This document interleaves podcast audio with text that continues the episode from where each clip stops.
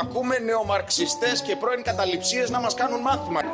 Πιστεύω ότι αξίζουμε καλύτερα από αυτό. Ειδικά από αυτό. Πού το ξέρεις άνθρωπέ μου αυτό; Ντροπή σου! Ντροπή σου, ντροπή σου, ντροπή σου!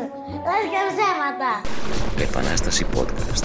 Ανάλυση, σχολιασμός, συνεντεύξεις και αφιερώματα με τη φωνή και τη ματιά του επαναστατικού σοσιαλισμού. Θα έρθει σίγουρα, είμαι σίγουρος γι' αυτό. Τι έχετε πάθει, τι έχετε πάθει; Φίλοι και φίλες, γεια σας.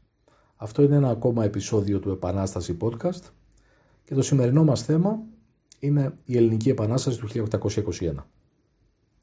Οι μαρξιστές χρησιμοποιούμε τη μέθοδο του ιστορικού υλισμού στην εξέταση των ιστορικών γεγονότων. Εξετάζουμε δηλαδή τα ιστορικά γεγονότα και τα ιστορικά φαινόμενα βασικά και σε τελική ανάλυση σαν προϊόντα γενικότερων υλικών διεργασιών χωρίς φυσικά να παραγνωρίζουμε και να υποτιμούμε καθόλου τον ρόλο που παίζουν στα ιστορικά γεγονότα οι προσωπικότητες και τα διάφορα στοιχεία του πνευματικού επικοδομήματος της κοινωνίας, δηλαδή οι θεσμοί, η θρησκεία, οι παραδόσεις, τα πολιτισμικά πρότυπα κλπ. Κάτω από αυτή τη σκοπιά, τη σκοπιά του ιστορικού υλισμού, πρέπει να εξετάσουμε και την Ελληνική Επανάσταση του 1821, εάν θέλουμε να μάθουμε την αλήθεια και να βγάλουμε διδάγματα από αυτήν. Και ξεκινώντας θα πρέπει να κάνουμε μια αναγκαία εισαγωγική δήλωση. Το ελληνικό σοσιαλιστικό κίνημα, το ελληνικό μαρξιστικό κίνημα, οφείλει αιώνιο σεβασμό και τιμή στον πρωτοπόρο εκφραστή της μεθόδου του ιστορικού υλισμού στην εξέταση της ελληνικής ιστορίας, στο Γιάννη Κορδάτο.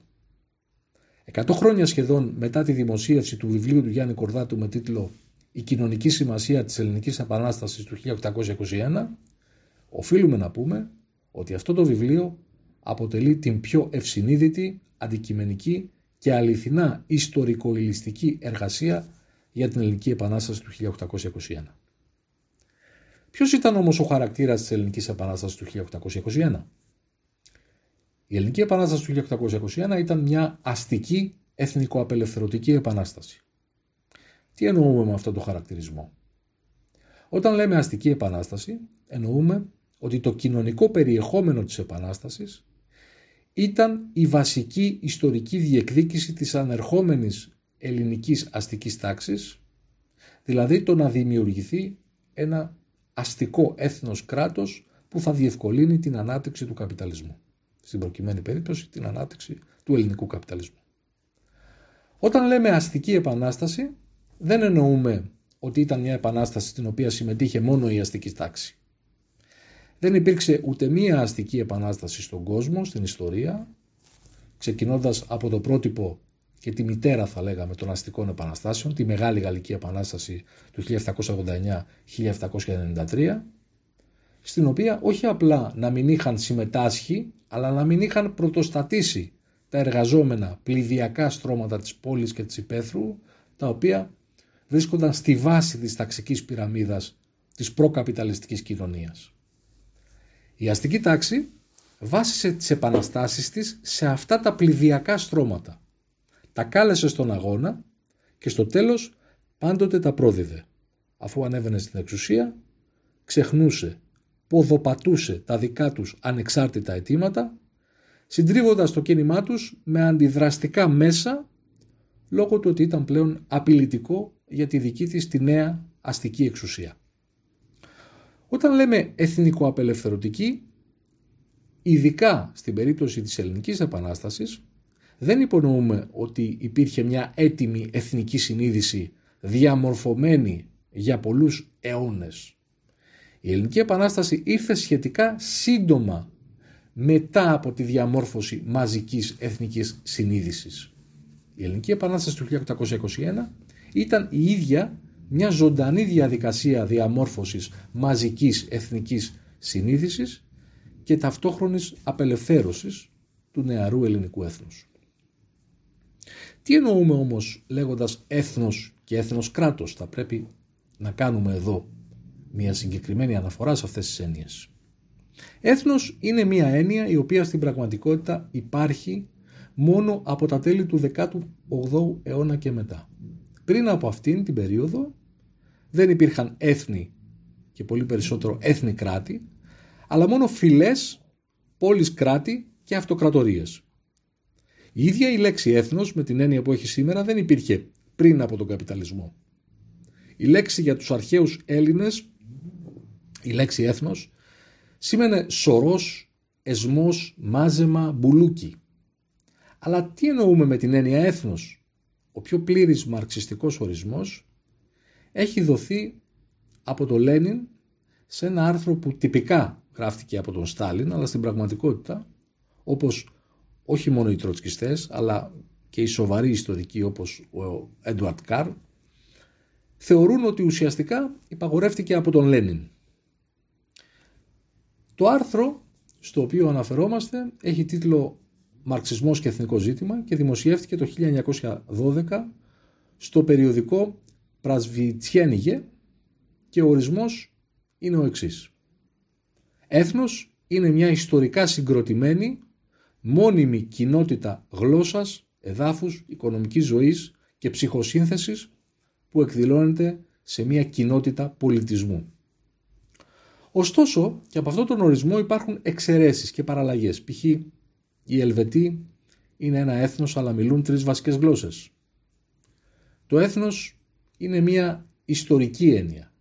Είναι ένα φαινόμενο κοινωνικό και σαν τέτοιο έχει αρχή και, και τέλος. Εμφανίστηκε με την άνοδο του καπιταλισμού και θα εξαφανιστεί μαζί με τον καπιταλισμό. Ο ερχομός στο ιστορικό προσκήνιο της έννοιας του έθνους είναι άρρηκτα δεμένος με το έθνος κράτος. Τι είναι όμως το έθνος κράτος; Το έθνος κράτος είναι αποκλειστικό προϊόν του καπιταλισμού. Τα έθνη κράτη δημιουργήθηκαν από την αστική τάξη που διεκδικούσε μια ενιαία εθνική αγορά για να διαλύσει τους περιορισμούς των μικρών επικρατιών της φεουδαρχίας με τους τοπικούς φόρους, τα διόδια, τα χωριστά νομισματικά συστήματα, τους χωριστούς νόμους, τους χωριστούς στρατούς. Η ίδρυση των εθνικών κρατών κατά κανόνα δεν επιτεύχθηκε ειρηνικά. Το πρώτο πραγματικό έθνος κράτος, η Ολλανδία, δημιουργήθηκε τον 16ο αιώνα ως αποτέλεσμα μιας αστικής επανάστασης η οποία έλαβε τη μορφή ενός απελευθερωτικού πολέμου ενάντια στην αυτοκρατορική Ισπανία. Στις Ηνωμένες Πολιτείες το έθνος κράτος επίσης γεννήθηκε μετά από έναν επαναστατικό πόλεμο εθνικής ανεξαρτησίας που έλαβε χώρα τον 18ο αιώνα και ενοποιήθηκε πραγματικά μέσω ενός αιματηρού εμφυλίου πολέμου στη δεκαετία του 1860. Στην Ιταλία το έθνος κράτος επίσης δημιουργήθηκε μέσω ενός πολέμου εθνικής ανεξαρτησίας. Η ενοποίηση της Γερμανίας, ένα αποφασιστικό βήμα για τη δημιουργία του γερμανικού έθνους κράτους, πραγματοποιήθηκε από τον Μπίσμαρκ με αντιδραστικά μέσα, με βάση τον πόλεμο και την πολιτική του αίματος και του σιδήρου. Η μητέρα της ίδρυσης των σύγχρονων ευρωπαϊκών εθνικών κρατών βεβαίως ήταν η Γαλλική Επανάσταση του 1789-1793 και η οποία μας έδωσε ένα πρότυπο για όλες τις αστικές επαναστάσεις, σε όλες βρίσκουμε στοιχεία της Γαλλικής Επανάστασης και για να κατακτήσει την εξουσία η Γαλλική αστική τάξη υποχρεώθηκε να παρουσιαστεί ως εκπρόσωπος όλου του γαλλικού έθνους. Κάτω από τη σημαία μιας ενιαίας και αδιέρετης δημοκρατίας, η Γαλλική Επανάσταση ένωσε τη Γαλλία για πρώτη φορά σε ένα έθνος μέσα από τον αιματηρό πόλεμο ενάντια στη φεουδαρχική αντίδραση και αργότερα ενάντια στους συνασπισμένους αντιδραστικούς μοναρχικούς στρατούς όλης της Ευρώπης. Το παράδειγμα της Γαλλικής Επανάστασης για τη δύναμη ενός επαναστατημένου ένοπλου λαού, ακόμα και αυτή η νικηφόρη για κάποια χρόνια μέχρι το 1815 πόλεμη του Ναπολέοντα, που ήταν προοδευτική γιατί εγκαθίδριαν καθεστώτα πολιτικά και νομικά όμοια με την αστική Γαλλία, έγιναν πηγή έμπνευσης για τους λαούς όλου του κόσμου, σπρώχνοντάς τους σε ανάλογες αστικές επαναστάσεις. Ποιες είναι όμως οι ρίζες του ελληνικού έθνους και πώς σχηματίστηκε αυτό; Καταρχάς πρέπει να ξεκαθαρίσουμε ότι σύμφωνα με την κοινά παραδεκτή επιστημονική άποψη δεν υπάρχουν έθνη φιλετικά καθαρά, όλα τα έθνη είναι μείγματα φυλών, δεν υπάρχει έθνος καθαρό αίμο, η παραδοσιακά κυρίαρχη αστική άποψη στην Ελλάδα ισχυρίζεται ότι η νεοελληνική εθνότητα αποτελεί συνέχεια από την αρχαιότητα και το Βυζάντιο έως και σήμερα. Αυτή είναι η άποψη που διατύπωσε πρώτος ο Σπύρος Ζαμπέλιος σε ένα βιβλίο του για το Βυζάντιο το οποίο κυκλοφόρησε το 1857 και αργότερα βεβαίως ο γνωστός σε όλους μας αντιγραφέας του Ζαμπέλιου ο εθνικός μας μυθοπλάστης ο Κωνσταντίνος Παπαρηγόπουλος ο οποίος προσπάθησε να αποδείξει ότι υπάρχει ιστορική ενότητα της ελληνικής φυλής για 3.000 χρόνια, δηλαδή από την ομυρική εποχή μέχρι το 1821. Καταρχάς η λεγόμενη ελληνική φυλή από την αρχαία εποχή, στην οποία ας θυμίσουμε ότι υπήρχαν πόλεις κράτη και όχι ελληνικό κράτος, αναμίχθηκε με ένα σωρό λαούς στη Μεσόγειο και στην Ανατολή. Το ίδιο το όνομα Έλληνας με την εξάπλωση του χριστιανισμού ξέπεσε και σήμαινε αρχικά ειδωλολάτρης και αργότερα αντριωμένος. Δεν περιέγραφε δηλαδή μία φυλή ή έναν λαό και από αυτή τη σκοπιά ο Γιάννης Κορδάτος χαρακτηρίζει σοβινιστικές ηλικιότητες όλα αυτά που ισχυρίζεται για την επιβίωση του ονόματος Έλλην ο επίσημος εθνικός λαογράφος ο Νίκος Πολίτης. Το Βυζάντιο που σύμφωνα με τους επίσημους αστούς ιστορικούς ήταν ένα κράτος ελληνικό ήταν κάτι εντελώς διαφορετικό. Ήταν η συνέχεια στην Ανατολή της Ρωμαϊκής Αυτοκρατορίας η οποία μην το ξεχνάμε με την καταστροφή της Κορίνθου το 147 από τους Ρωμαίους είχε τερματίσει και επίσημα τον βίο της αρχαίας Ελλάδας. Το Βυζάντιο ήταν ένα μοσαϊκό λαόν, η ελληνική γλώσσα διαρκώς υποχωρούσε και από μια ηρωνία της ιστορίας θα λέγαμε διασώθηκε από τον διώκτη του αρχαίου ελληνικού πολιτισμού, δηλαδή τον χριστιανισμό, ο οποίος για να μπορέσει να διαδοθεί χρησιμοποίησε για επίσημη γλώσσα στα προπαγανδιστικά του κείμενα, δηλαδή τα Ευαγγέλια και στη λυπή χριστιανική φιλολογία, τα ελληνικά. Ο χριστιανισμός όμως πλέον και όχι η ελληνικότητα ήταν ο συνεκτικός δεσμός της Βυζαντινής Αυτοκρατορίας. Οι Βυζαντινοί Αυτοκράτορες κατά κανόνα αυτοαποκαλούνταν Ρωμαίοι και όχι Έλληνες και ως τον 14ο αιώνα στην κρατική ορολογία οι σημασίες Έλλην και Ελληνικός ήταν ολότελα άγνωστες και Ελλάδα ονομαζόταν μόνο η περιοχή της Λαμίας. Ελληνισμός στον Βυζαντινό Μεσαίωνα δεν υπήρχε, υπήρχαν ελληνόγλωσσοι πληθυσμοί. Μόλις από τον 13ο αιώνα το όνομα Έλλην αρχίζει να μην θεωρείται βρισιά στα ανώτερα στρώματα του πληθυσμού και να γίνεται μία τάση για σύνδεση με τον αρχαίο πολιτισμό ως ένδειξη πνευματικής καλλιέργειας. Αλλά αυτή η τάση χτυπήθηκε παρόλα αυτά από το Ορθόδοξο Πατριαρχείο.